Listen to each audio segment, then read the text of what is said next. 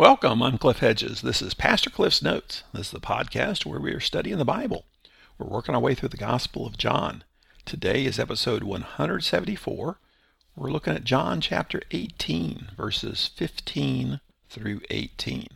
This is the segment of Jesus' arrest leading up to his trial. Let's read the passage together. John 18, 15 through 18. Simon Peter was following Jesus, as was another disciple. That disciple was an acquaintance of the high priest, so he went with Jesus into the high priest's courtyard. But Peter remained standing outside by the door. So the other disciple, the one known to the high priest, went out and spoke to the girl who was the doorkeeper and brought Peter in. Then the servant girl, who was the doorkeeper, said to Peter, You aren't one of this man's disciples too, are you? I am not, he said. Now the servants and the officials had made a charcoal fire because it was cold. They were standing there warming themselves, and Peter was standing with them, warming himself. Well, Jesus has been betrayed by Judas, who brought the soldiers to the garden area where Jesus and the disciples were. They arrested Jesus. Most of the disciples fled, and they took him to Annas, who was not the serving high priest, but had been the high priest and still had a lot of clout. So they bring him to Annas, the father in law of Caiaphas, who is the actual serving high priest. Now, while most of the disciples had fled, it says Simon Peter was following Jesus, as was another disciple. So it seems to be just the two of them, Peter and this unnamed disciple. Now, there's a lot of debate. Who is this unnamed disciple? Now, we know something about it because that disciple was an acquaintance of the high priest. So he went with Jesus into the high priest's courtyard.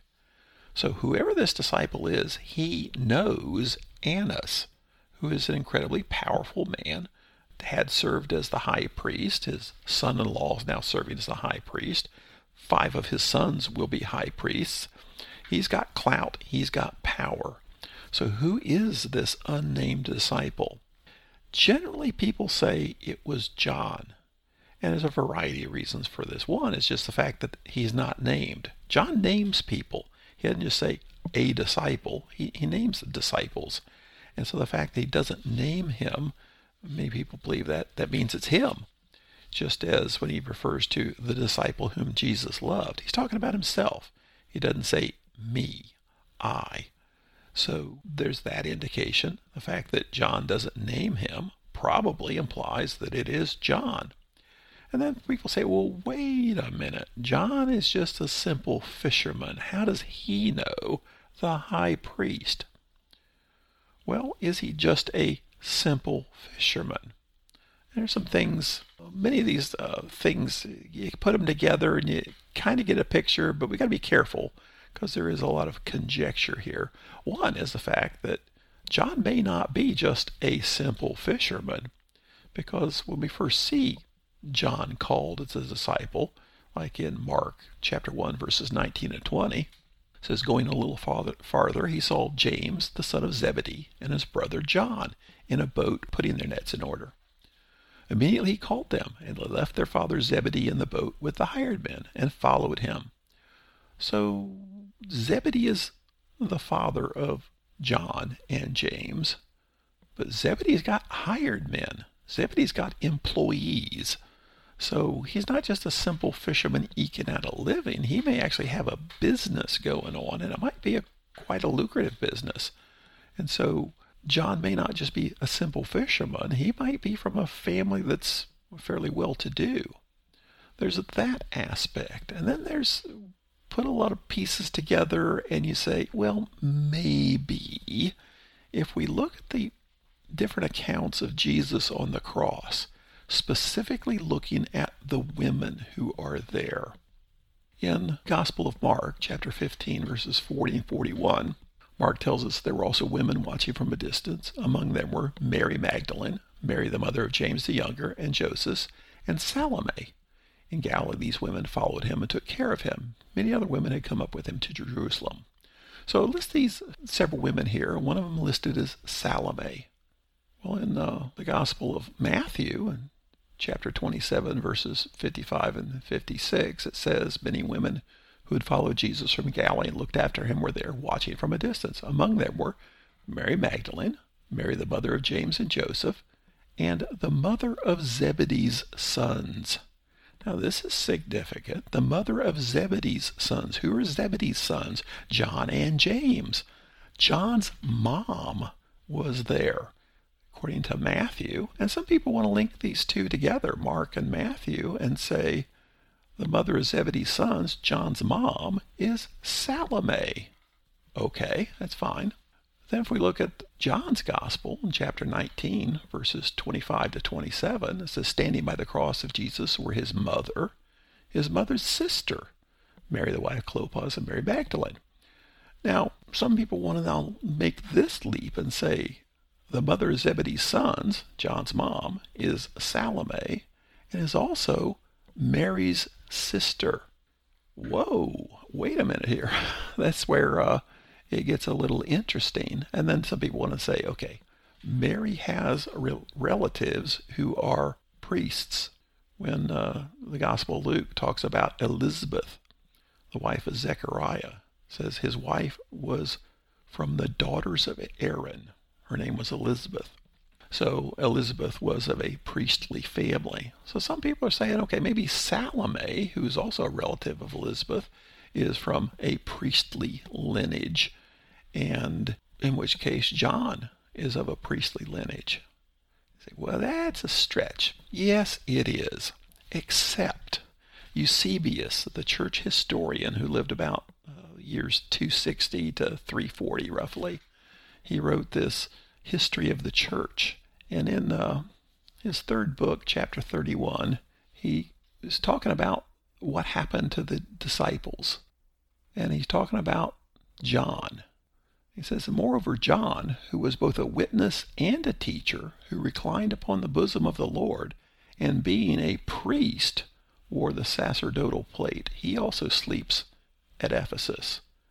Well, this is a obscure letter from a guy named Polycrates, uh, quoted by Eusebius, and he says John was a priest. Now, it's odd that never gets mentioned anywhere, but just a, a oh, by the way. And so perhaps that has to do with why John knows the high priest and is given admittance into the high priest's house, that he knows these people. He's one of them. It's, it's all intriguing. It's hard to say. But the point being, it's a pretty good guess that the unnamed disciple is John. John, who was so close to Jesus, he probably followed along as did Peter.